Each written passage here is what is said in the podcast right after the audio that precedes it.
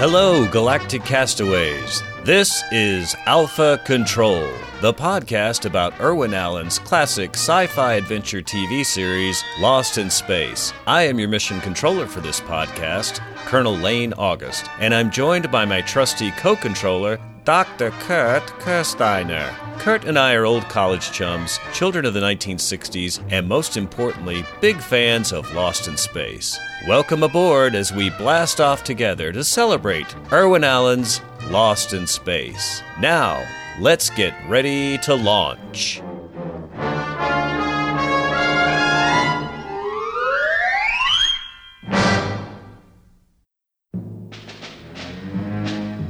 Last week, as you recall, Will and Dr. Smith were working with a robot on an irrigation project, unaware that within moments they were to encounter the most incredible alien visitor ever to touch down on this strange, forgotten planet. I have completed the assigned task. Good. You may now dig at a 90 degree angle directly toward the hydroponic garden. Instructions computed. Another example of how man has freed himself from toil. We have harnessed the muscle of machines, thus giving ourselves more time for intellectual pursuits. Dad says machines do too much for us. He says it's good to go out and work. Does he indeed? Why walk when it's so much easier to ride? Dr. Smith! We're over here, Dad. Cease your efforts. Give me the shovel at once.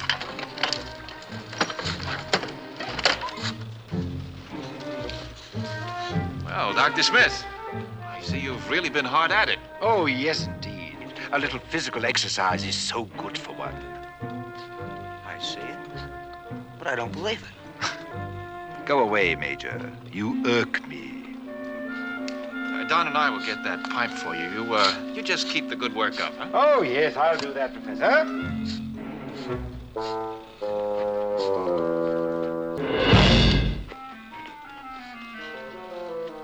Something wrong? Yes, sir. You fibbed. I did?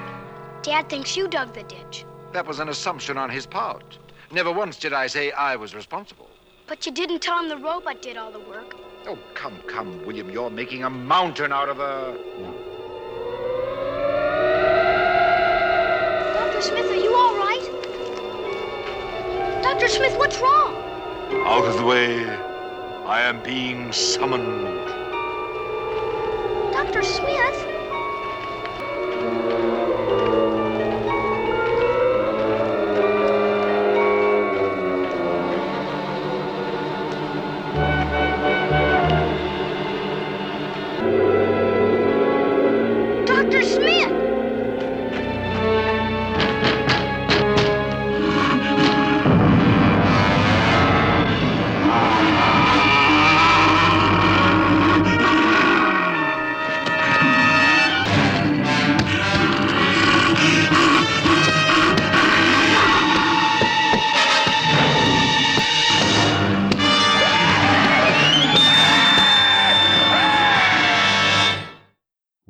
Folks, for episode 16 of Alpha Control, a Lost in Space podcast. I'm Lane. And I'm Kurt. Kurt, today we're talking about the 16th broadcast episode of Lost in Space titled The Keeper, Part 1. Can you believe it, Kurt? We're over halfway done with the first season of Lost in Space. Wow. Yes, it's amazing. but, Kurt, would you also believe, would you believe, we've finally gotten to an episode that I have no memory of? In fact, I don't think I've ever watched this one before. Just I don't kidding. believe that. yeah, really. No, this is actually one of the very first episodes of the early season, the black and white ones that I distinctly remember as a child. See, I don't think I saw any of those black and whites in syndication. I think I saw those as an original broadcast. And this one, I distinctly remember. I only remember a couple things about it. I remember Michael Rennie, yeah. and I also remember the multiple monsters. yeah. So, in particular, the very last scene of this part one. So, those are the two things I remember about this. Yeah. Well, I've been looking forward to this one for a while, so obviously I'm Me kidding. too.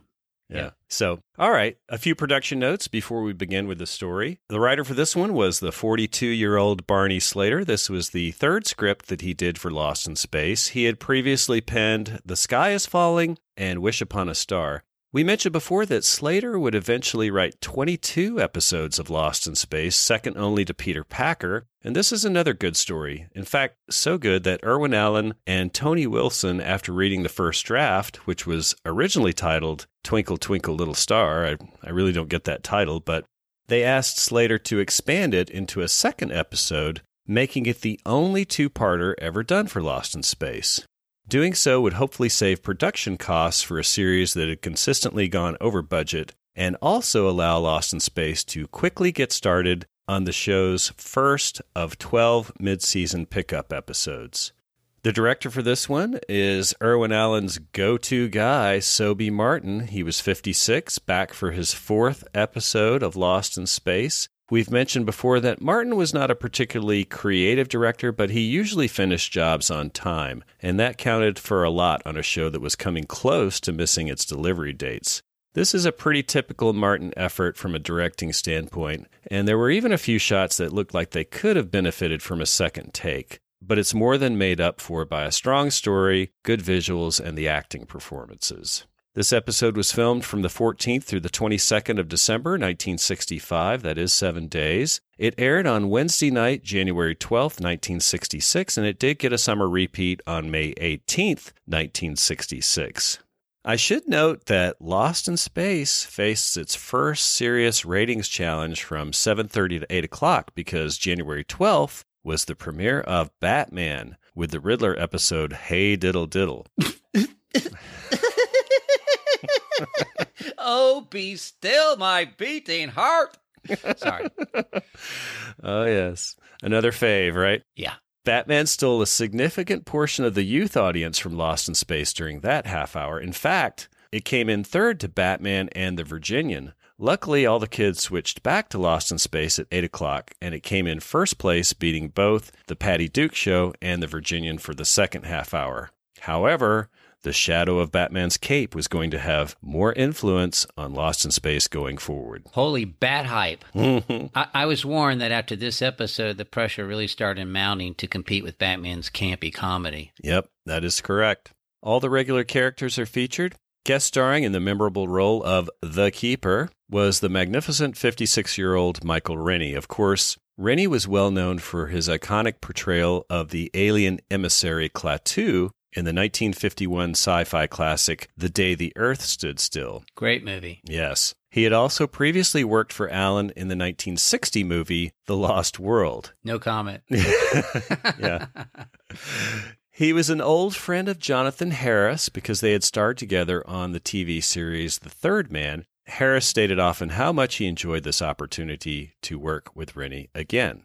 Appearing briefly as the lighted alien head in the Keeper's control room was Wilbur Evans, who has very limited screen credits but was primarily known for his work on Broadway. Now, he was quite good, although I'm not sure I'd really want to be known as the uh, go to guy for Alien Head. Yeah.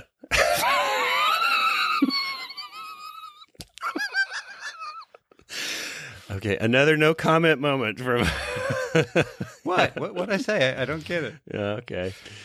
Uh, stuntman Mike Donovan played the hairy alien monster that scared Dr. Smith in the teaser. He would return in costumes many times later to play other similar creatures on Lost in Space, maybe even wearing the same costume, but we'll get to that later.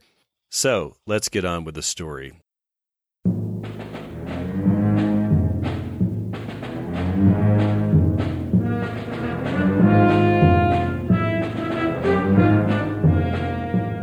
Act 1 starts with a teaser, and I really like this one. As usual, the narrator is catching us up. From last week's cliffhanger, we see the robot digging a trench with Dr. Smith and Will watching him work. The robot reports that he has completed his task. Good, says Dr. Smith, and he issues further orders to extend the trench towards the hydroponic garden. The robot computes and understands, so the work continues. And I have to say, it looked like that wasn't the easiest task for Bob May to do in that suit. It looked like it was very difficult, but Dr. Smith looks very satisfied with this kind of work, the kind where he doesn't do any. Yeah, I think Bob could barely see what he was doing because there was only a small amount of sand in each shovelful. Yeah. And it had to be hard to hold the shovel with those claws, too. yeah. hmm? Uh, so Smith waxes on to Will about how wonderful it is to see Another example of how man has freed himself from toil. We've harnessed the muscle of machines to free man up for intellectual pursuits. yeah, like napping and eating. Will replies, of course, that Dad thinks that machines do too much for us. He says it's good for us to work. Does he indeed? Why walk when it's much easier to ride? Hmm, my question exactly. But just then, Don and John show up, and Smith quickly grabs the shovel out of the robot's claws, and he proceeds to put on quite a show for the men. And both John and Don are surprised and impressed because this is very uncharacteristic for Smith. He even doubles down by announcing how good it is to get a little physical exercise. Hmm. And Don says, uh, I see it, but I don't believe it. And Smith replies with a very disdainful look. Go away, Major. You irk me. I always love that line. Oh, yeah, he delivers it wonderfully. He certainly does. Oh, so the men depart to fetch some pipes that are needed for the irrigation system that Smith's, quote, working on so hard. And as soon as they're out of sight, Smith throws down the shovel, dusts off his hands, and returns to his formerly relaxed state. And he has a real smile of satisfaction on his face. I think he actually enjoyed pulling one over on the guys there. Oh, yeah. He sees that Will's bothered by something and asks what. Will says, You fibbed. You were making them think you were working hard when you were hardly working. And of course, Smith says, That depends on what the definition of is is. or in this case, what a lie is, because he says, Why, I never claimed that I'd done the work. They just made that assumption. Of course, he never said the robot was doing it either, so. Hmm. Yeah, like the old adage, it isn't a lie if you're not caught. Well, he starts to equivocate further, but just then the wind starts to blow and there's this strange cosmic sound effect, and Dr. Smith seems to go into sort of a trance. Uh oh. Will's worried right away, Out of the way, I'm being summoned. and he starts to walk off with his eyes wide open and his arms stretched out in this exaggerated sleepwalking pose. And, you know, Cushman makes a comment that this is an example of Harris interpreting the script in a little more comedic fashion than it's written, and Sobey Martin letting him get away with it. But I do have to admit, it makes me chuckle to watch it. Yeah, but you know, you'll see a much scarier version of that same trance when the children are targeted later on. Spoiler alert. Yeah, that one's scary. Will follows the bewitched Smith through the woods, and he's trying to get him to snap out of his trance, but no luck. Then they come to this clearing, and there are three empty glass cages standing side by side two larger cages and a little smaller one. Wide eyed Smith deliberately proceeds to sleepwalk into one of those cages, and as soon as he's inside it, the door closes on him, trapping him. And Will's in a panic. He's banging on that glass door, trying to get Dr. Smith to come out. Yeah, these are very cool cages. They have these lights flashing up and down the, the edges. But the doors, they don't just like slam shut or anything. They smoothly slide down. It's a it's a very creepy and atmospheric uh, action. It really is, yes. It was strange to see that whole thing, but it, it really set the mood. And it's all glass, so I don't even know how they did that. You could you could tell there was nothing in the corners doing it. They must have been controlling it from the top or something. Yeah. Well, before Will can do anything to help, there's a loud growl that announces the arrival of a strange, hairy, horned beast with glowing eyes, and he's approaching. And Will has to hightail it out of there so he doesn't get eaten.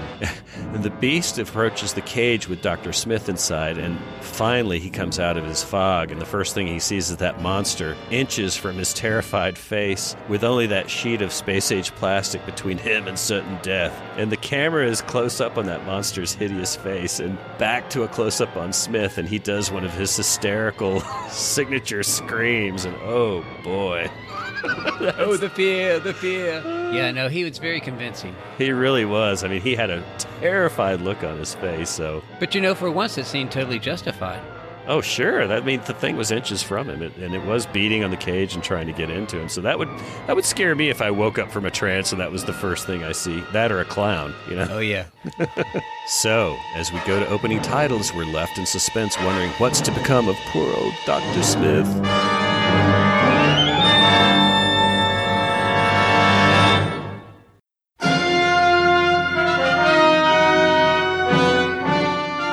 Return from the opening credits, Smith is still screaming inside that cage and the beast is still trying to get to him. Then suddenly, we hear that classic Lost in Space popping noise.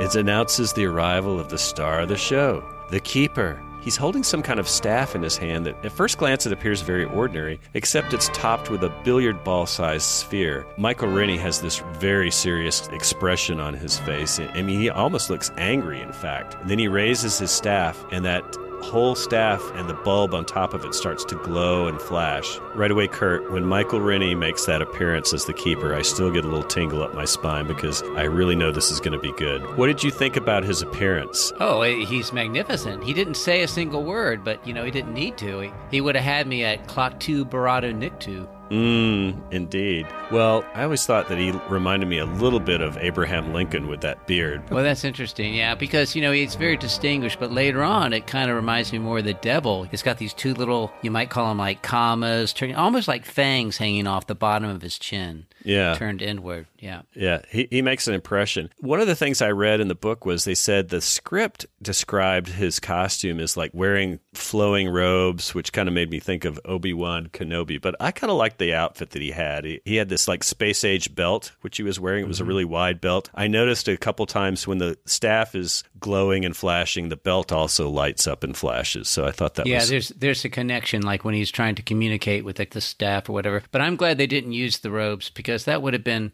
you know, too Moses like. What with the staff and all and the beard, you know, it would have been weird. That's a good point. Yeah. The keeper's humming staff, obviously, like you say, it's a tool that he's using to exert control over the creatures because suddenly that hairy beast just stops trying to break into Smith's cage and he's now under the same spell that Dr. Smith was under. And he turns and he steps into another one of the empty cages next to Dr. Smith. The door closes on him and the beast can't kill Smith for the moment at least. Smith calms down now and he's kind of all taking this in. It's a mysterious scene and I really like the music too, the John Williams music that they're playing. It's tracked again from previous episodes, but it's really good. And the keeper's smiling now, and then with just another thrust of his staff, the cage with the beast pops out. It vanishes completely.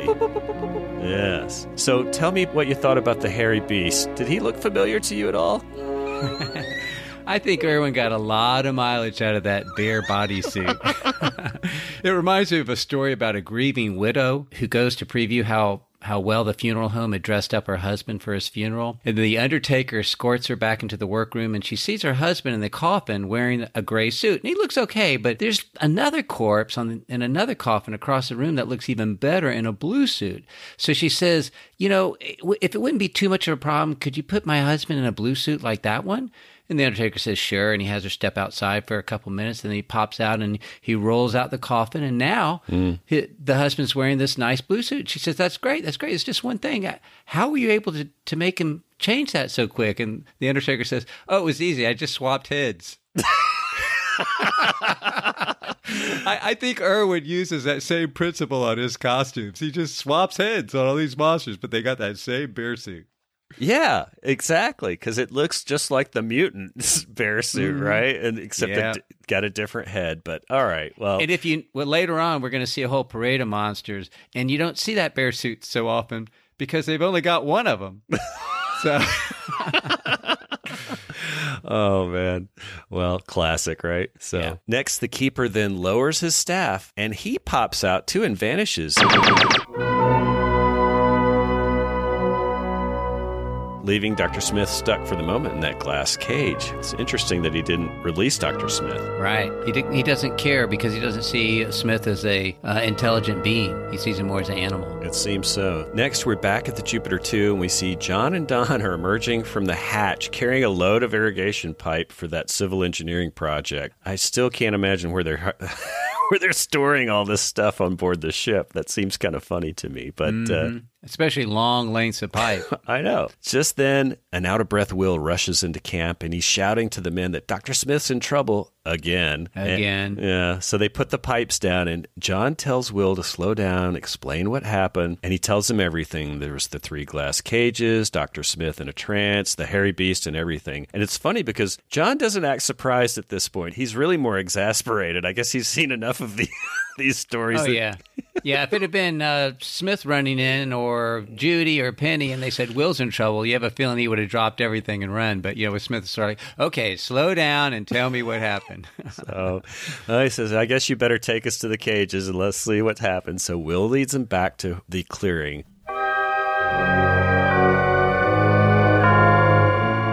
When they arrive there, there's no beast, and one of the cages is missing. They're all amused at Dr. Smith's predicament, especially Don. Oh, he's loving this. He's seeing Smith as he's always wanted to. And he, he even says, You sure look natural in there, Smith. Will, don't just stand there. Get me out of this dreadful contraption. You sure look natural in there, Smith, doesn't he, Will? Never mind your twisted sense of humor, Major. Release me at once. All right, take it easy, Dr. Smith. We'll get you out. I think this works on an electronic beam. There you go. Oh, thank heaven. Careful, Will. Could be dangerous. This is hardly the time for levity. Uh, Dr. Smith, whatever happened to that creature that attacked you when you were in the cage? I haven't the slightest idea. One moment it was fighting to get at me, and the next, nothing. Will, are you sure there were three cages? Yes, sir. Now, just a minute. First, Dr. Smith is put into some sort of hypnotic state. He says he's being called. And then these cages for animals. I strongly object to being called an animal. Oh. There's some sort of creature in this cage, John. I wouldn't get too close to that, Don. Gentlemen, I suggest we all return to the Jupiter 2 at once. You know, I think Dr. Smith is right. Until we know what's going on, I think we'll all be better off at the ship. I'll send the robot back to check the cage out. Maybe we'll find out who owns it and what he wants here. Come on.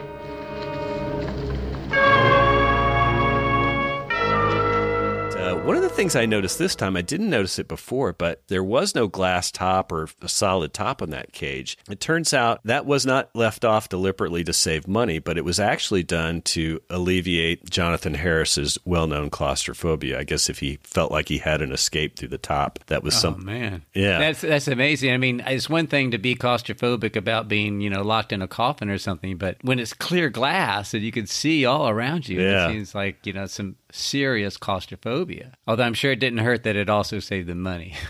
Yes. Back inside the ship, Don is still laughing about Smith's temporary imprisonment when the men notice the robot is returning to the ship with a small cage, lizard and all, and Smith's in a panic. He'll bring that creature inside the ship if we don't stop him. So they all go outside and, and they want to get a report from the robot, but of course, John has to chastise the robot. You weren't instructed to bring the cage back with you, but neither was I told not to bring it back. When will these guys learn? The robot is just like my teenage boys. You have to be very specific with the instructions, or, uh, or else they'll find loopholes you never dreamed of. Jeez, I'll say. I mean, imagine if you really had to be that specific. Darn it, robot! I told you to protect my daughters, not sleep with them. We were not sleeping. We were wide awake. You know, I mean, this is getting crazy. Jeez. Oh boy. the men get a rundown on the lizard, who we learn, despite Dr. Smith's fears, is harmless. In fact, the robot demonstrates how harmless the lizard is by opening the cage and the lizard dashes away. And I thought it seemed to be like maybe pulled by a wire because he really dashed out of that cage really fast. Or they might have used the old carnival trick of the dancing duck. You know, you put a quarter in the machine and it starts to electrify the floor. so the poor animal starts dancing. Or in this case, you know, it makes a mad dash for it. That was an old P.T. Barnum thing. Yeah. Oh gosh. True story. Yeah. Ugh.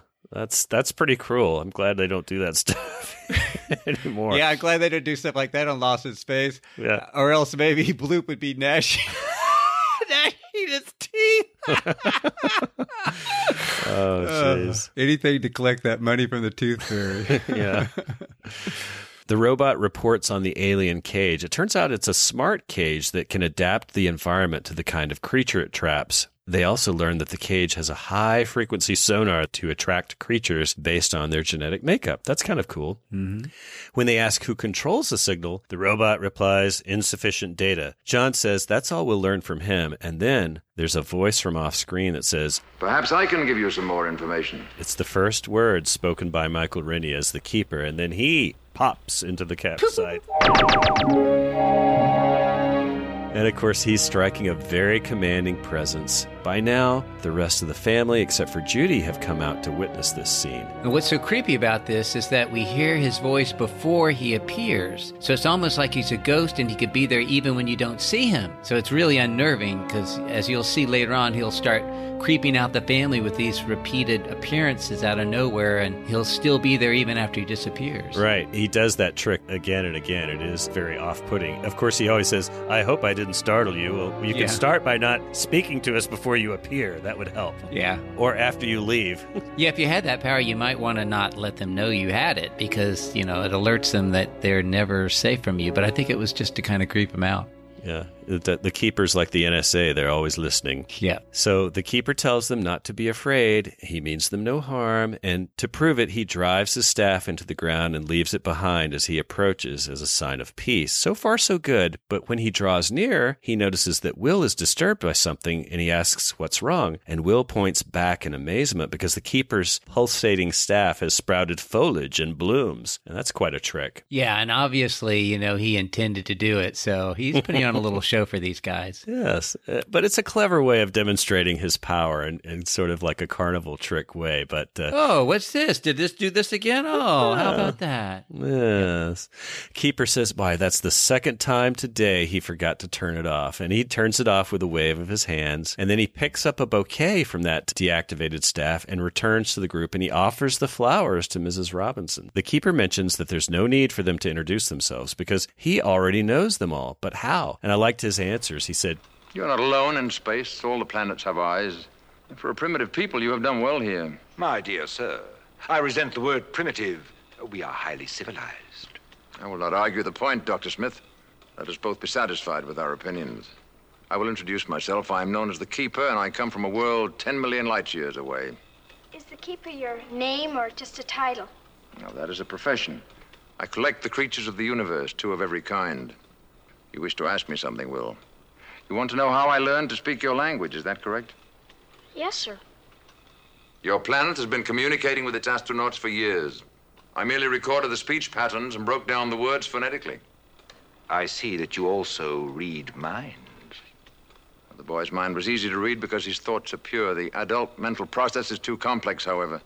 It's it's a it's a nice way of putting it, and I like the way that Rennie was playing the part here. He's not smirking, he's not frowning. He has just this very slight, knowing smile on his face. It, it implies he's a superior being, yes, but he appreciates what the Earthlings are for what they are, and he seems to read Will's mind and answer the unspoken question: how the keeper can speak their language. And his answer makes sense. He says, "I've been monitoring Earth transmissions over the years, and I've been able to phonetically analyze." and decipher it. And I think, again, this is something that Lost in Space should get credit for. They're taking the time to answer this obvious question that a lot of more serious sci fi shows never bother to do. Yeah, but on the other hand, it does seem like a lot of work for him to do all that if he had no previous interest in collecting humans. It might have been easier for him to just say, well, you know, I could read minds and therefore I know what words to say that you will understand. But, you know, I, I will not argue the point. Let us both be satisfied with our own opinions. Everyone seems very impressed with the keeper, and I certainly was too. And then the keeper's pleasant demeanor changes, and he asks Professor Robinson, Are you in the habit of taking other people's property, Professor Robinson? This cage belongs to me. The robot brought your cage here by mistake. We would have returned it. And the creature that was in it, too, I suppose?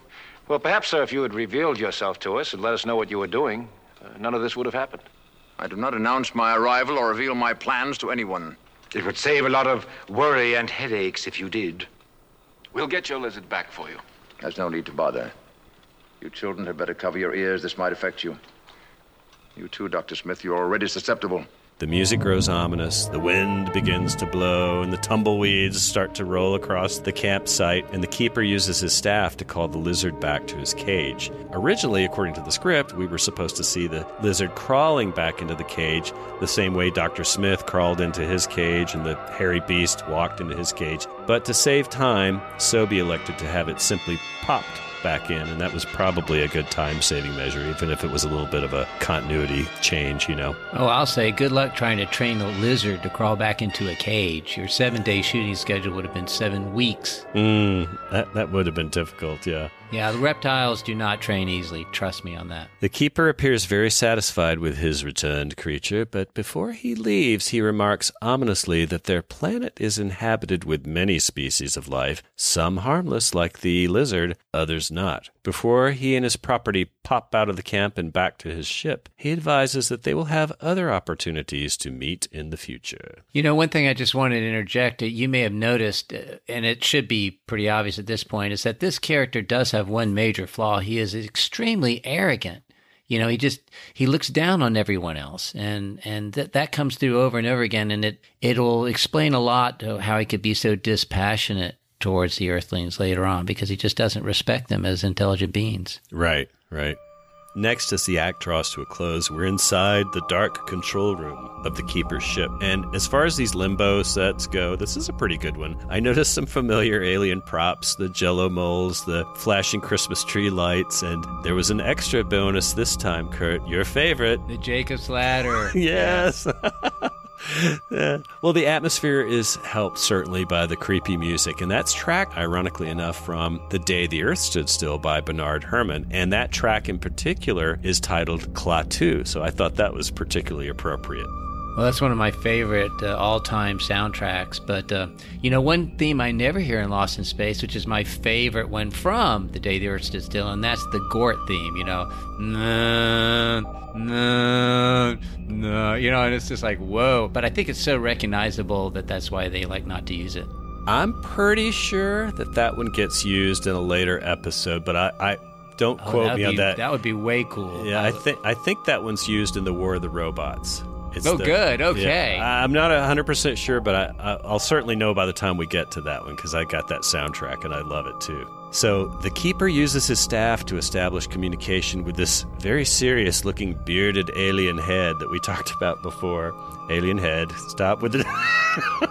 no comment. Yeah, he and he was very human looking. Both of them are actually very human looking, but even though he's just a simple bearded guy, the shadows on his face give you a pretty creepy vibe. And I also had the impression that this was some kind of a hologram or a projection. I didn't really see a screen there. It was just like the the image of the head was uh, against a black background.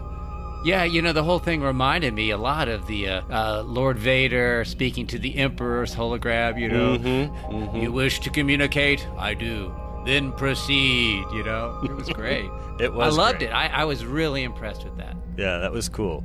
The keeper tells his alien colleague that he's made contact with some, quote, animals from the planet Earth that would make interesting additions to their collection. Now, I don't know about you, but just that phrasing, animals from Earth, made the hair on the back of my neck stand up. I mean, oh, Yeah, see, that's what I'm talking about. He's so arrogant, he just doesn't recognize him. And what's so weird about it is, you know, did we forget to mention this guy is completely humanoid? He looks just like Right. a human. He doesn't look different at all. He's not a different skin color. He doesn't even have the famous, you know, gold colored skin or silver skin that they do later on when they try to make a human look like some sort of alien without spending any money on it. He looks just like us. So it's really weird that he could speak our language and talk to us, and yet he just thinks he's so far above us yeah. that it's essentially a whole different species. He's told by the big giant head to gather two specimens and return with them. The keeper agrees, but he mentions that the humans live by reason as well as instinct, so his staff only has the power over the very poor specimen, Dr. Smith. There are also two children, although he's reluctant to use the staff on the children for, quote, fear of damaging them. And again, it's that antiseptic language, and like you said, it lets us know he's viewing them from the perspective that we might look at a rare species of rabbit. So, you know, it's mm-hmm. it's really something. Before we go to commercial, the keeper ends his call home by ominously saying he may be able to quote collect the children through other means. Mm-hmm.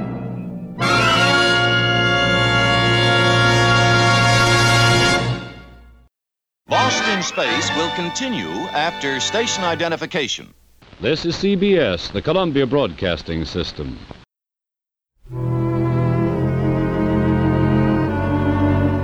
When we return from the break to start Act Two, Don and Judy are in the hydroponic garden, and the scene starts with Judy saying she's glad she wasn't there to meet the keeper because she wouldn't like anyone who locks animals up in cages. I thought that was interesting. That's a little bit of modern concern for the well being of animals, but. Uh, yeah, apparently she doesn't care too much for Penny. I mean, Penny collects animals every chance she gets. and then John just shoots them in sight, you know. yeah. What happened to all those ostriches? Oh, my stomach. Oh. Don mentions he felt the keeper was looking at the castaways as if they were bugs under a microscope. Yeah, exactly. Yeah. All that keeper talk is bringing the mood down, so he suggests that they change the subject. And Judy suggests her favorite subject. She says, Me. hey, she has a lot in common with all the other women, I think.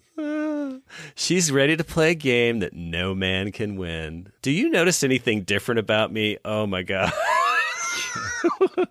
uh, I have definitely learned the hard way. Unless you're 100% sure you already know the answer to this question, do not venture into this minefield blind. There's no good answer there. But Don does his best with a fallback. He says, uh, uh, No, sweetie, you look great as always. And besides, I'm too stupid to notice the wonderful new thing about you, dear. But as soon as you tell me what it is, I know I'm going to love it. In this case, the big reveal is that she's wearing her hair differently. Well, that was obvious not. But she's not done toying with Don because as soon as he says, Well, I love it, her smile disappears and she says, I hate it. uh. Oh, man. He should have known. He calms her down by saying he was wrong. We can tell what the whole point of this game was because as soon as he does say that, her frown turns to a smile and all is well. So there you go, guys. The right answer is that you're wrong and they're right. Just remember that and you'll be okay. Yeah.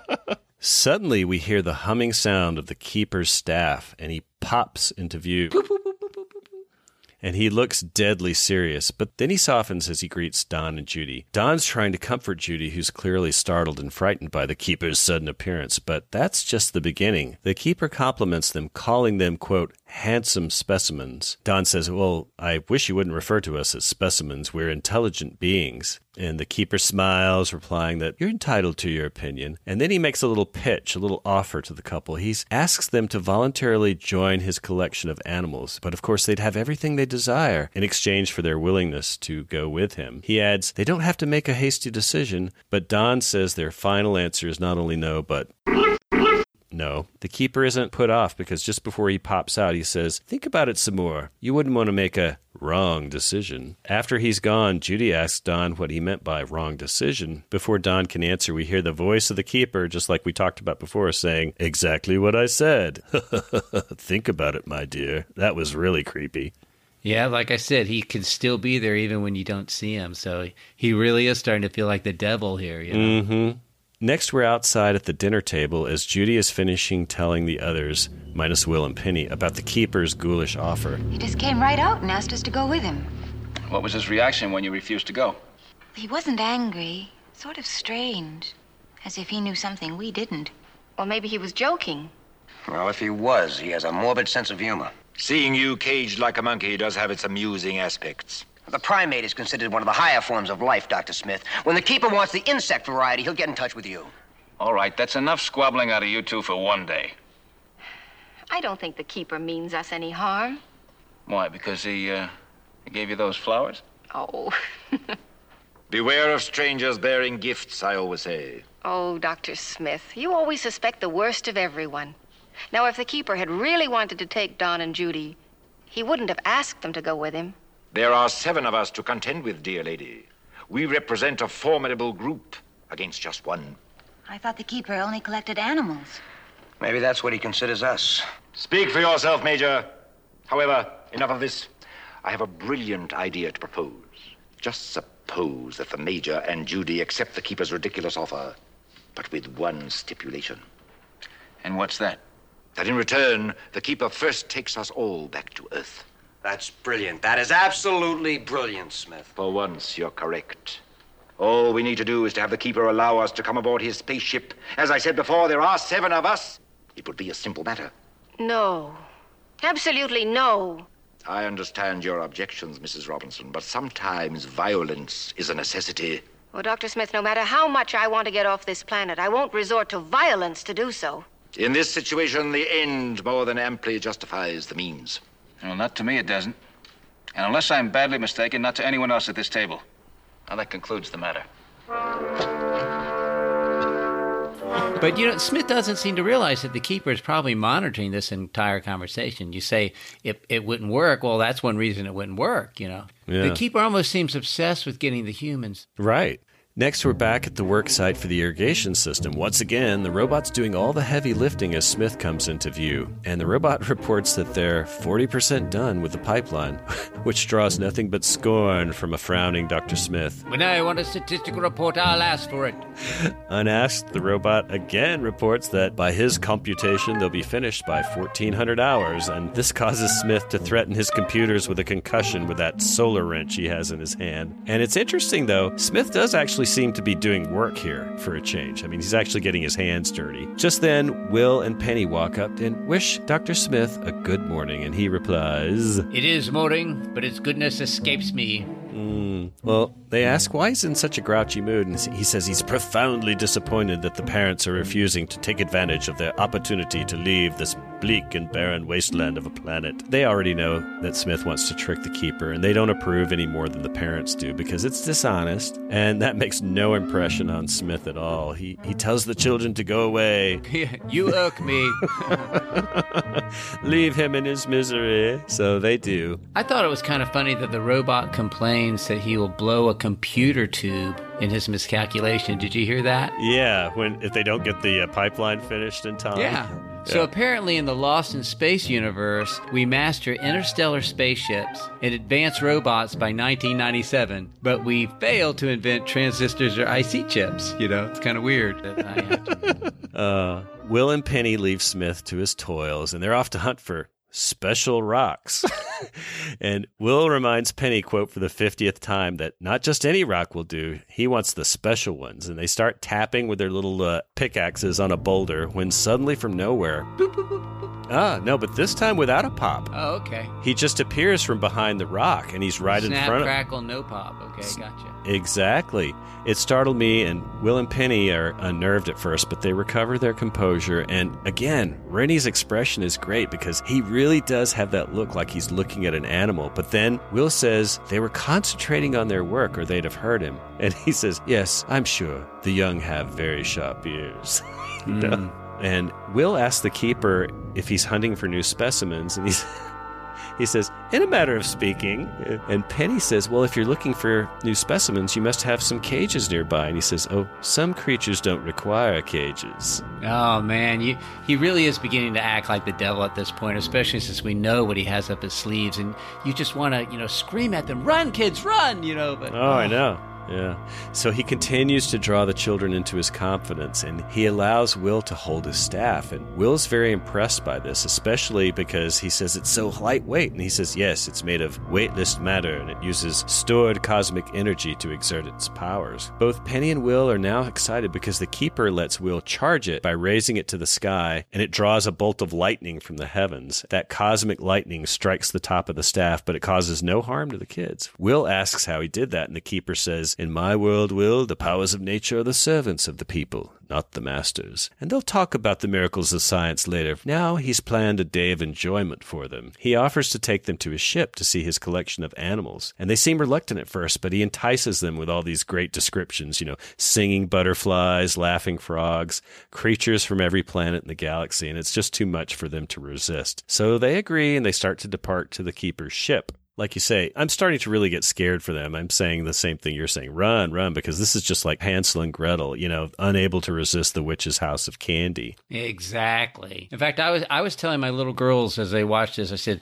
"See, this is what kidnappers act like. They are really friendly and tempt you with candy and all sorts of promises until they can grab you and steal you away. Never let a stranger get close to you when you're alone." Right. Sheesh. Yes. On the way to the ship, Penny starts to have second thoughts. No one knows that they're going to his ship, but he's ready with an answer. Oh, don't worry, you can call back to the Jupiter 2 over my communication device. Then, before they can offer any more objections, he announces there's another specimen nearby, and this really excites them. The keeper asks if he should use his staff and call it, and of course they say yes. So once again, he raises the staff, it flashes, the wind blows, and before the creature appears, though, we cut back to the worksite, and Dr. Smith has been affected yet again by the siren call. He stiffens, he rises, he starts sleepwalking again towards the staff. I must go, I'm being summoned. Mm. Now, one thing I noticed here, though, is the kids never covered their ears, or did I miss that? Oh no, that was a good call. It's a really weird continuity error, but you know, Yeah. this is such a great episode. Who cares? But Yeah. I, I love seeing those little things.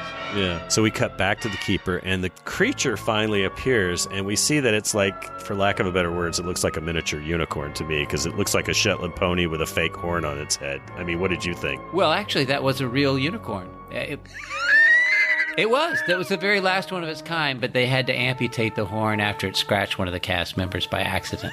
a real bummer. Darn. yeah. Well, as an interesting side story, since you bring it up, someone on the staff had suggested that that unicorn would make another great pet for Penny alongside little Debbie. But apparently, the production had already had too many issues with animal performers causing difficulties and delays. So the story goes that Irwin threatened to have that person who came up with the idea shot. You know, time is money after all. so no unicorn pets for Penny. We'll run him through with the unicorn horn. That'll teach him. But, you know, this brought up another point. I may have missed it, but in an episode that's all about animals and creatures, where's the bloop? I don't think the bloop is ever shown in this episode, or did I miss it? Yeah. Why didn't he? You know, why wasn't he walking out of the spaceship with his arms up? Also, They must have put him in the freezing tube as soon as they found out that the keeper could call animals or something. But Well, well, I'll grant him this. You know, I didn't think of that, and you just seem to have thought of that just now. So, for ninety nine percent of the audience, it they were correct to assume we won't notice. Well, I think the answer is they were already over their budget for animal performers for this episode, so they had to give Debbie the day off. But Yeah. The kids are delighted when they see the unicorn. They run over to pet it. Will says, I wish I had one. And the keeper seals the deal by offering to give the kids one. But he says, not this specimen. He has a smaller one at the ship that will make a much better pet. Oh, man. So they've forgotten all their worries now. And Will says, What are we waiting for? Let's go. Yeah. Keeper's delighted as well. I mean, he has snared them hook, line, and sinker. So then we go for a second cut back to Dr. Smith, who's trudging along, apparently still under the spell of that staff. And then the three come around a rock and they pause, and the keeper stops and he briefly points towards his ship, which is just ahead. And we cut to a, it looks like a matte painting or some kind of an artwork. I don't think it was a model, but when we get that look of the keeper's ship, I thought that was pretty cool. What did you think of it? Oh wow! I mean, I'm gonna have to buy a new DVD player. I've kept this one on pause so long watching that scene. It was great. It's a very interesting design, and it was really hard to get an exact idea of the scale because it's, you know, it's shown sitting in the desert with some rock formations behind it, but it's essentially looks like a ring or a wheel with three spokes and, and three landing gear struts coming down. And there's this central hub that extends all the way down to the center. And that central hub at the base of it is basically what we're going to get to see up close. It's the set where the entrance to the ship is. I thought it was really well done though. And if there's a picture of that in the book, so I could study it, they did a nice job because there's even some shadowing on the ground. Well, you know what's amazing about it is they spent some time to do that. You know, it must have cost them some significant money to do that painting. And it's only on the screen for like one or two seconds, you know? Right. They're going to show these monsters at the end doing their little parade, and that scene's going to last for like 15 or 20 seconds, and they're going to repeat these monsters over and over and over again. But they never repeat this scene. Even when other people are coming across the ship, it's kind of strange. I mean, you would have thought they could have squeezed in two more seconds, but you know, it was beautiful. And another interesting thing that was beautiful about this is that they actually incorporated the design of the outside of the ship with the inside of the ship. When we get on the interior, you'll see that it actually accommodates those three outward spokes, Mhm. which, you know, they rarely, rarely do that with Lost in Space. Right. So this is a very nice touch. So that was really cool. Well, I definitely wanted more keeper ships, so they didn't they didn't give it me enough of that. Uh, I'm just glad we got what we got, though. That was good. True. As the act comes to an end, the three continue towards the ship in one of those rare tracking shots for this episode, followed by another quick cut of the Enchanted Smith following some distance behind. And Will makes a comment that it's the biggest spaceship he's ever seen. And that's pretty impressive considering how large the derelict was. So when we get to that central hub, we can see that it's the entrance of the ship and there's a ramp leading up to it. Before we go to the commercial break, the three pause again at the ramp Penny voices one final doubt, asking Will if they should really go inside. But Will's not worried. He says, I don't think it'll hurt to take a quick look around. And the keeper says, My feelings exactly. And Penny gives in. She says, Okay, but just for a little while. With his eyes wide open in anticipation, the keeper nods in agreement. Of course, just for a little while. So in they go. But no sooner do they cross the threshold than that huge hatch slides down, trapping the children inside the keeper's ship and we're left to wonder what fate awaits them on the other side of this commercial break. Wow, of all the scary breaks, this one's the most frightening, uh, probably because it's every parent's worst nightmare, you know? It really is.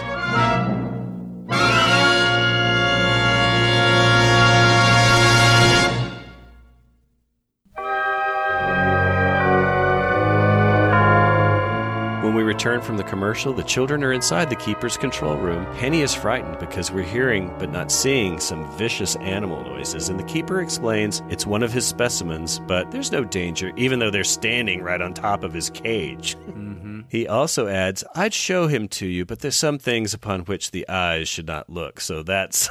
Yeah, that's yeah. That really uh, sends all the synapses firing. You're going, "Whoa, are we going to see this later on?" I noticed he seems to be enjoying their reactions. I, I, don't know that it's really in a sadistic way. It's more like he's studying their reactions. He assures them that the creature can't escape, and then he proceeds to take them on a guided tour of his ship to see some more pleasing animals. First, he opens a door to a passage that's filled with various cages. He says they're holding hundreds of different bird specimens, and we hear them squawking and chirping and everything. We don't get to see the birds, but we just see the cages. Then he opens a passage containing cages filled with carnivores. We get to hear growls of the carnivores and everything, and we're shown another view of a quarter that's lined with cages going out into infinity. And I think that was probably like a, a forced perspective backdrop or something. It was simple, but it was effective. Will wants to look at those carnivores, and I did too, but the keeper says, Oh, no, no, later. First, let me show you some animals that live more peacefully. And he opens a third passage, and this time they actually walk inside to get a closer look. And there's some cages there, and he says, What do you think of this animal? And at first, it's empty. And then this weird kind of like toad or lizard creature appears. It's not the iguana, though, this time. This is something that really does look alien. But there was only one of them. Penny asks, I thought you had two of everything. And he says, Oh, the female is shy. She's less brave than the male, which is as it should be. And he even giggles at his joke. Yeah, he's referring to Penny there. Uh-huh. then he shows them another cage. This creature was really, I have to give them credit. This was a really exotic and weird looking creature. And the keeper says, This one has wings but doesn't fly. It has teeth but doesn't eat. It, it does nothing, basically. It exists, but how and why is a mystery. So I think the creature makers did a pretty good job with those little guys. And I, I'm assuming that they were puppets because I don't really remember seeing them before or after that I recall. Did they look familiar at all to you? No, but they were very creative and atmospheric. And, you know, keep in mind this is long before Jim Henson and the Dark Crystal, but every bit as cool. Did you stop to consider, though, that those three long corridors that we just looked down represent the three spokes of the craft that I talked about earlier. Yes. It wasn't it wasn't perfect because, you know, they seem to be on the same floor as the entrance to the ramp. You know, which cuz later on when they go outside you're going to see that ramp open and you'll see the light land on the the wall. To make it correct, you know, those spokes should have been several stories up. But even though that part isn't perfect, those three halls do line up with those three spokes in in the uh, the outside craft. So it was a really nice tip of the hat to matching the outside with the inside. Oh, and yeah. all those sliding doors and the endless Mhm. hallways, they were very impressive. The entire ship was. Right. Then he opens another door, which leads to quote his masterpieces. And before we get to see those masterpieces, though, we cut back again to Dr. Smith, who's still heading towards the keeper's ship. And he's still under the control of the staff for some reason, although the keeper is not really using the staff at that point. So that seemed a little bit odd to me. Well, not as odd as the kids hearing it and ignoring it, as you noticed earlier. yeah. Back inside the ship, the kids come across two large cages that Penny observes are empty. Oh, he hasn't found the right specimens for them yet. And here's another Hansel and Gretel moment. He invites them to take a closer look and go ahead, step inside the oven. I, I mean, the cage.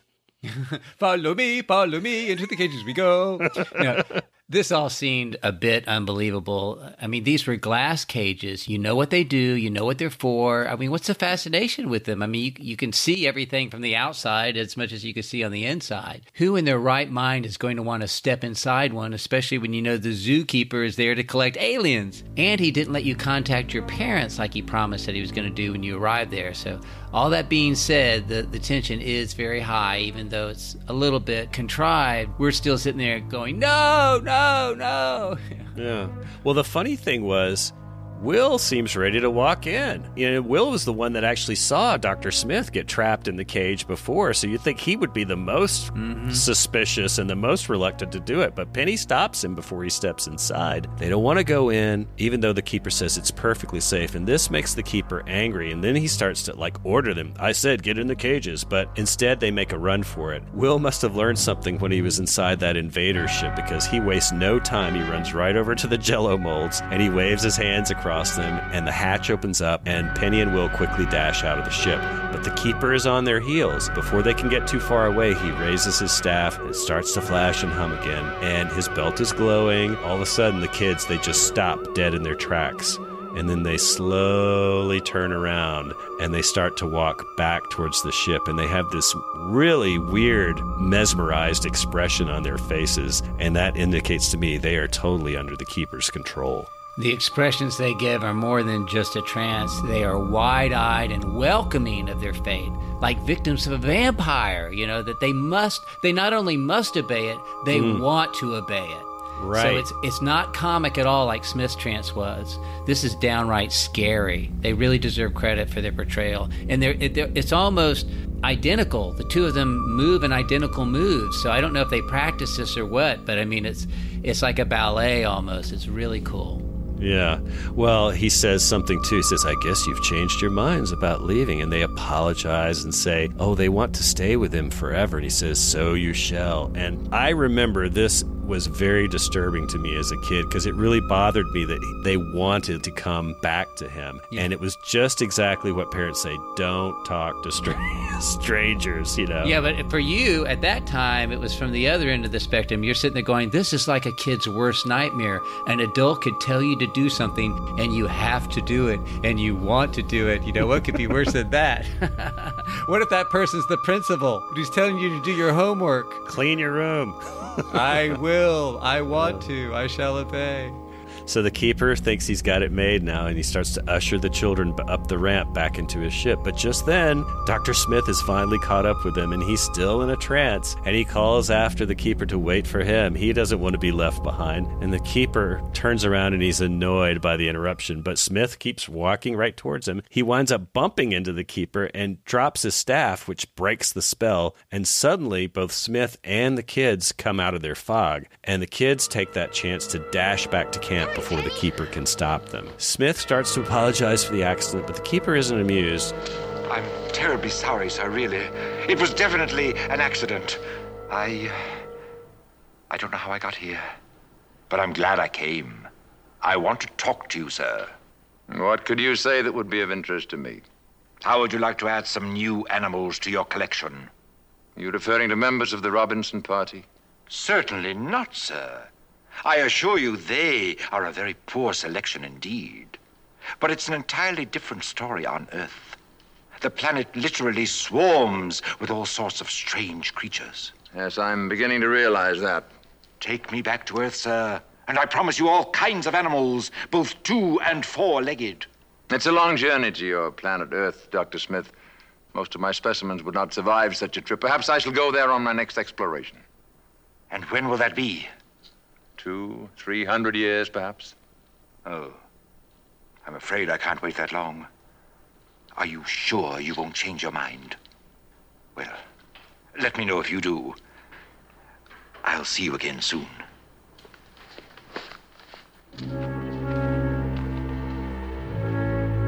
Yes, you will, Dr. Smith. And sooner than you think. Oh yeah, he says that when Smith is gone, so he's saying it to himself, you know, which makes Mm. it all the more I know something you don't. It's very devilish. Indeed. Later that night, we're back inside the ship, and the kids and Smith are explaining to the others what happened. Penny says, The keeper seemed real nice at first until he wanted to force us into the cage. Yeah. so, Being all very, very sweet until he tried to put me in the oven. Yeah. yeah, yeah. So it's very worrying, to be sure. And John sends him to bed, and Smith follows shortly, claiming that he's yet again completely exhausted from his exertions. Judy says goodnight as well, and then the men decide that as long as the children and Smith are susceptible to the Keeper's power, they'll have to be kept inside the ship, locked in their cabins for the night. Then we get another scene of comedy as Don tries to get Dr. Smith to go into his cabin, and Smith puts up a fight because he's not a child, which is a laugh because then he starts to act just like a child. I mean, he even like holds his breath, you know. Yeah, you know, again, he's the man child, and that's why this staff has effect on him. Next, as the act comes to a close, we see a tired and bored Don sitting outside the locked cabins on the lower deck. John comes to relieve him on watch, and after Don retires, we hear a faint sound from outside. John hears a noise from inside Will's cabin. He opens the accordion door, and Will is wide awake, asking to go for a walk. He's being summoned, obviously, by the keeper's staff. John locks him back inside, and then Penny tries to do the same thing. John opens her door, prevents her from leaving. As the music swells before we go to break, it's no surprise when we cut outside the Jupiter 2 to see the keeper standing in the dark right outside, doing his best to kidnap Will and Penny. He was like Dracula summoning his victims outside the window. Mhm. I thought it was interesting that John didn't seem to hear the outside hum, though. Just the sounds of the kids inside their cabins and those wide-eyed expressions of the kids were very disconcerting. Like they would they would actually walk off a cliff if they were told to do so. Mm-hmm.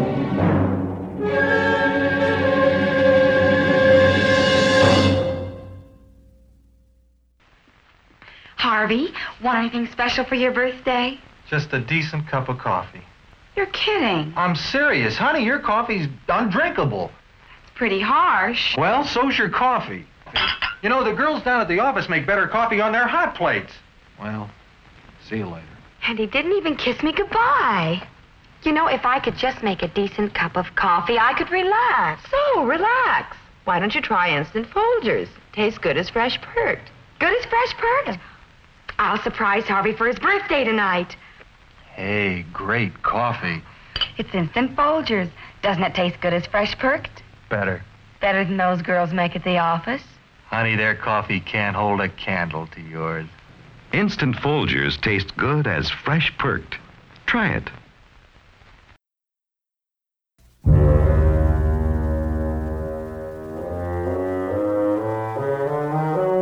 When we return from the break to start Act 3, it's the next morning. Maureen emerges from the ship to speak with Don and Judy. The kids are fine now, just eating breakfast, and John is sleeping after his graveyard shift on watch. Don's off to work on the irrigation system, so things should be okay with the kids for the time being because the robot is on guard duty to make sure nothing happens to them. Then we cut to Will's cabin. Both the kids are locked inside. He's been passing the time by making a slingshot, and since our attention is being drawn to Will's new toy, this is sure to be important later. Maureen then checks on Smith, who's also in a good mood. Then we cut back to the keeper's ship. He's standing outside the entrance, holding his staff out, yet again, trying to call those children back to those waiting cages, and he has a very determined look on his face. We cut back to the kids, and they do start to be affected by its siren call again. Penny gets this dazed expression. She drops her book. Will drops his slingshot as well. And then Will does something we haven't seen him do for a while. He uses his Dr. Smith voice to order the robot to let them out. It strangely works on his mechanical friend, even though Will's stilted voice doesn't really sound nearly as Smith like as it was on previous occasions when he pulled that trick. Yeah, it seemed a little unrealistic, but so was the part that their mom was in the very next cabin with a sliding accordion door and didn't seem to hear any of this stuff going on, you know. You would have thought she would have at least heard him talking, you know, calling for the robot, but he didn't. Yeah. Penny and Will slowly walk out of the cabin, then climb the ladder to the upper deck. After they depart out of sight, Maureen finally comes out and she discovers them missing and she she wakes John up for help and he checks their rooms and he finds the slingshot and for some reason he decides to take it along with him when he's going to go look for the children. I wondered why. Yeah, well, I can answer that. As a loving father, if either of my daughters were to scare me like that by disappearing, I'd need that slingshot in order to strangle them.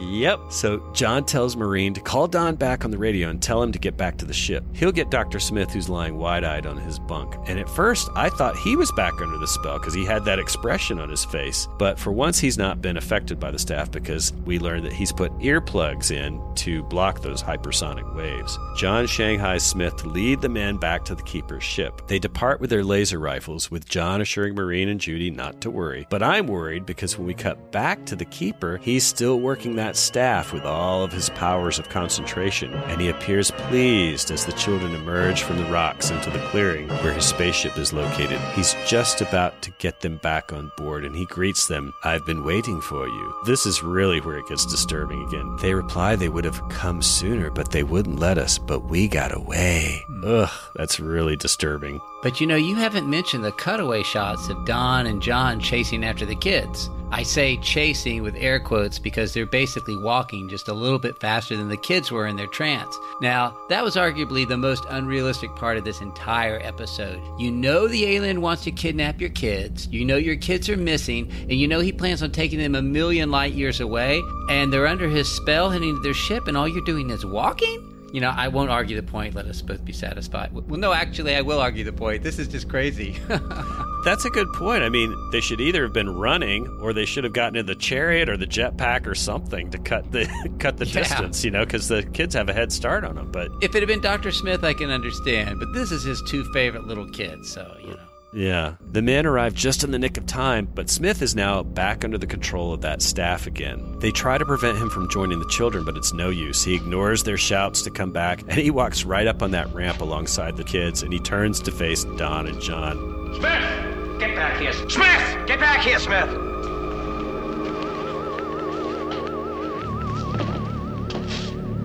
You know what we want. Send Will and Penny over here. Go back where you belong. The children are mine now. When he makes a move for the ramp, shoot.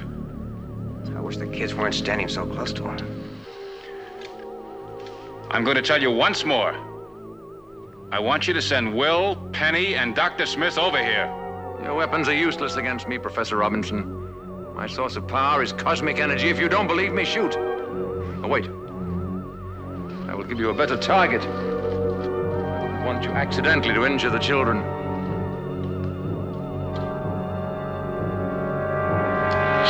You don't, I will.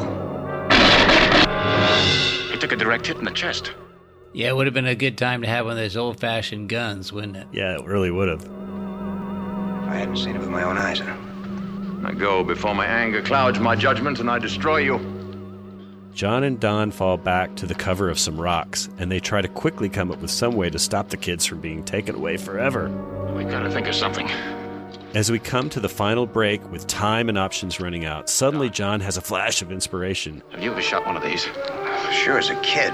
That slingshot. Wasn't if our lasers weren't any good. His staff. The lights on his staff. It's a desperate move, but they are out of options, so Now get as close as you can. Mr. Keeper! Don moves into position. He sort of climbs up on the edge of that rock. I did kind of wonder why the keeper didn't notice him sitting there. But Yeah. uh, to distract the keeper, John walks out in front and, and starts to parley once more. I'll make a deal with you. You're not in a position to make any offer. Suppose I let you have Don and Judy instead of Will and Penny. And we cut back to a shot of Don with that slingshot pulled back, ready to fire, and a close up of that lighted sphere on top of the staff. John shouts for Don to let loose right before we break. We see that sphere is shattered by the stone.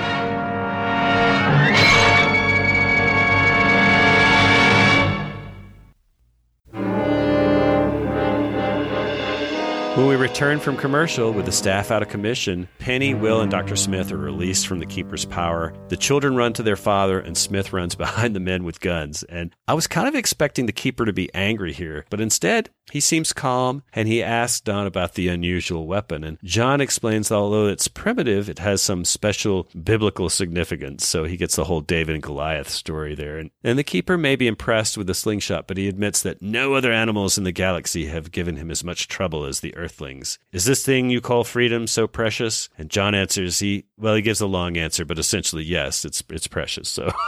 You know, this thing you're talking about, the biblical answer and the David and Goliath, you know, this whole thing about him being the devil, I think is really starting to pan out here. Yeah. And, and, and you know how the devil in popular lore, if he makes a bargain with you or you beat him at his game, you know, he respects that. He doesn't, you know, just have a temper tantrum and kill you in spite. So he's kind of behaving that way. So like, okay, well, you know, that's you bested me, and uh, now you Mm. know it'll be my turn. Mm-hmm. The keeper finally seems ready to wash his hands of the humans and depart without any of these foolish, foolish creatures. He withdraws to his ship, and the castaways head back to the Jupiter 2. It kind of reminds me of that Ed Wood movie, you know, you humans are stupid, stupid, stupid, stupid, you know. But, you know, with Guy Williams and Michael Rennie exuding such a considerable presence, it doesn't matter what the dialogue is like, you're going to buy it no matter what, you know. Oh, yeah. Later that night, as the episode is coming to a close, we see the Keeper emerge from his ship, presumably to hunt for some non human specimens. As he walks out into the night for a stroll, leaving the hatch open, the camera pans across to Smith crouching behind a large rock with the robot behind him. And when the coast is clear, he turns to his insensitive friend and explains Weird luck. He's gone. In a few short minutes, with the aid of this magnificent vehicle, we shall say goodbye forever to this unhappy planet. Come along, follow your leader. I love that. Follow your leader. Uh, the pair sneaks into the keeper's ship, and when they're safely on board, Dr. Smith pauses for a moment to take it all in, and then he proceeds to issue orders to the robot take off immediately. But the robot says he needs time to study the controls, so Smith gives him a, a whole five seconds, very generous. And the robot reiterates that he needs time to scan and compute those jello molds so he doesn't make a mistake. Yeah, doesn't he know there's always time for jello? Uh, and it is surprising how the robot just goes along with Smith's ski.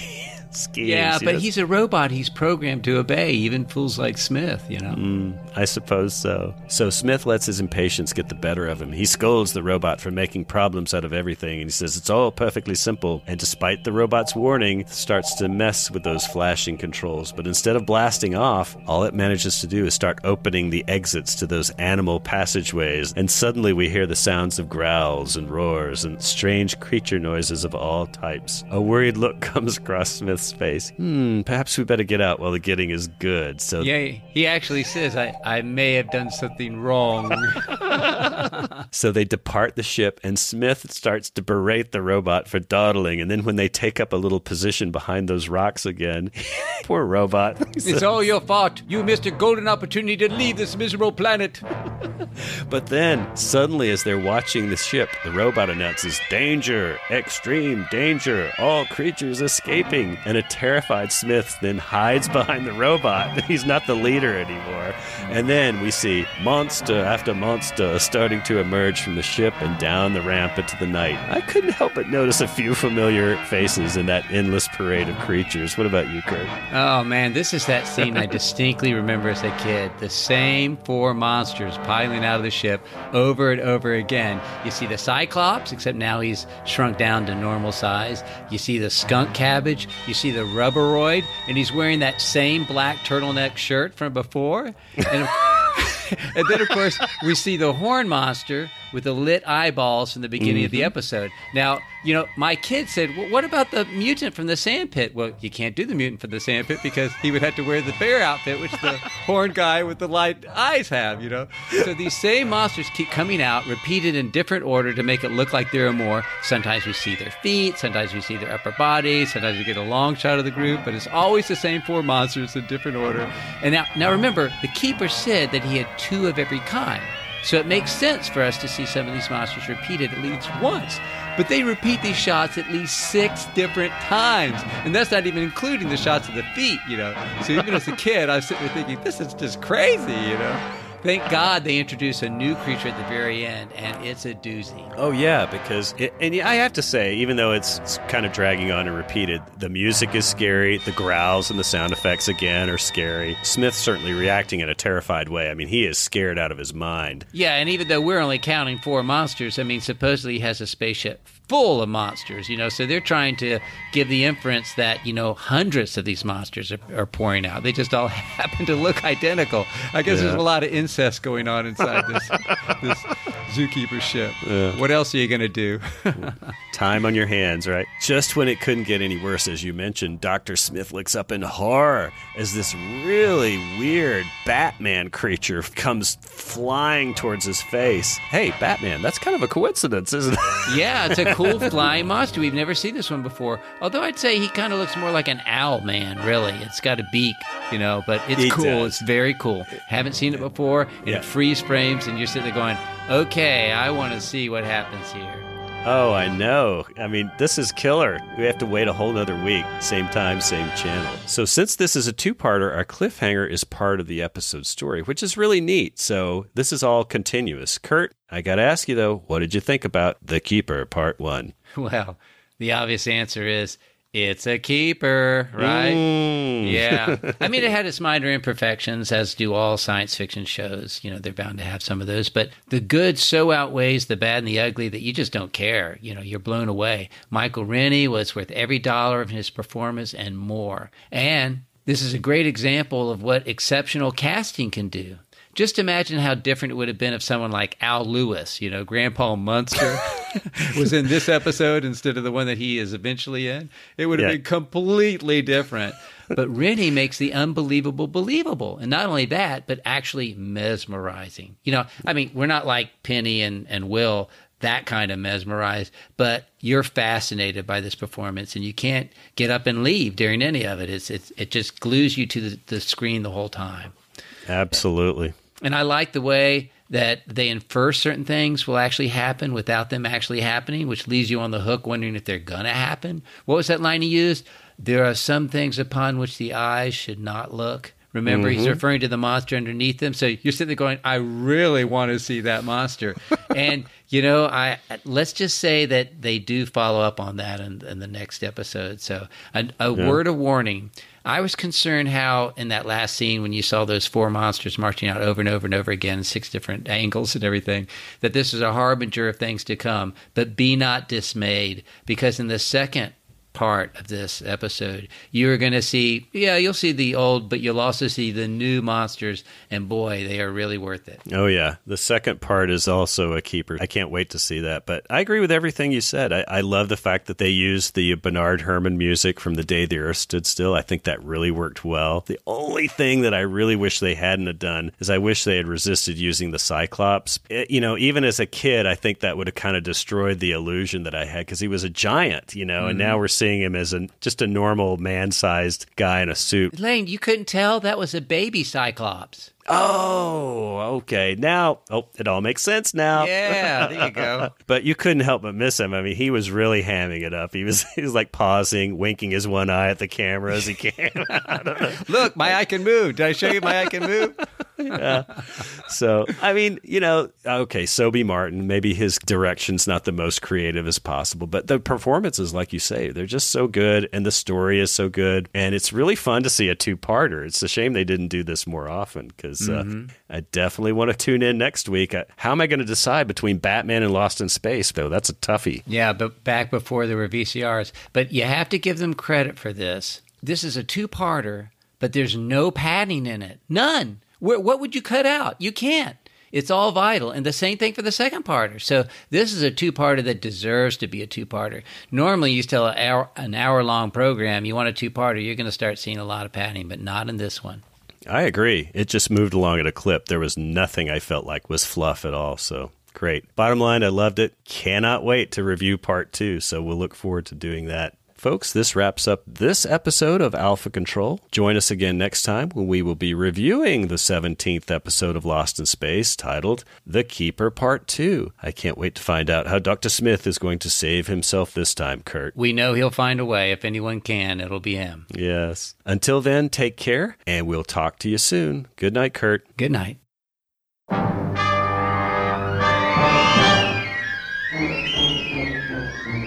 Thanks, fellow galactic castaways, for listening to the Alpha Control Podcast. Please leave your comments or questions on our Facebook page, Twitter, or email us at alphacontrolpodcast at gmail.com. Subscribe to the podcast via libsyn.com, that's L I B S Y N.com, or through iTunes. If you like the show, please leave us a review as well. Thanks again and we'll see you next week. Same time, same channel.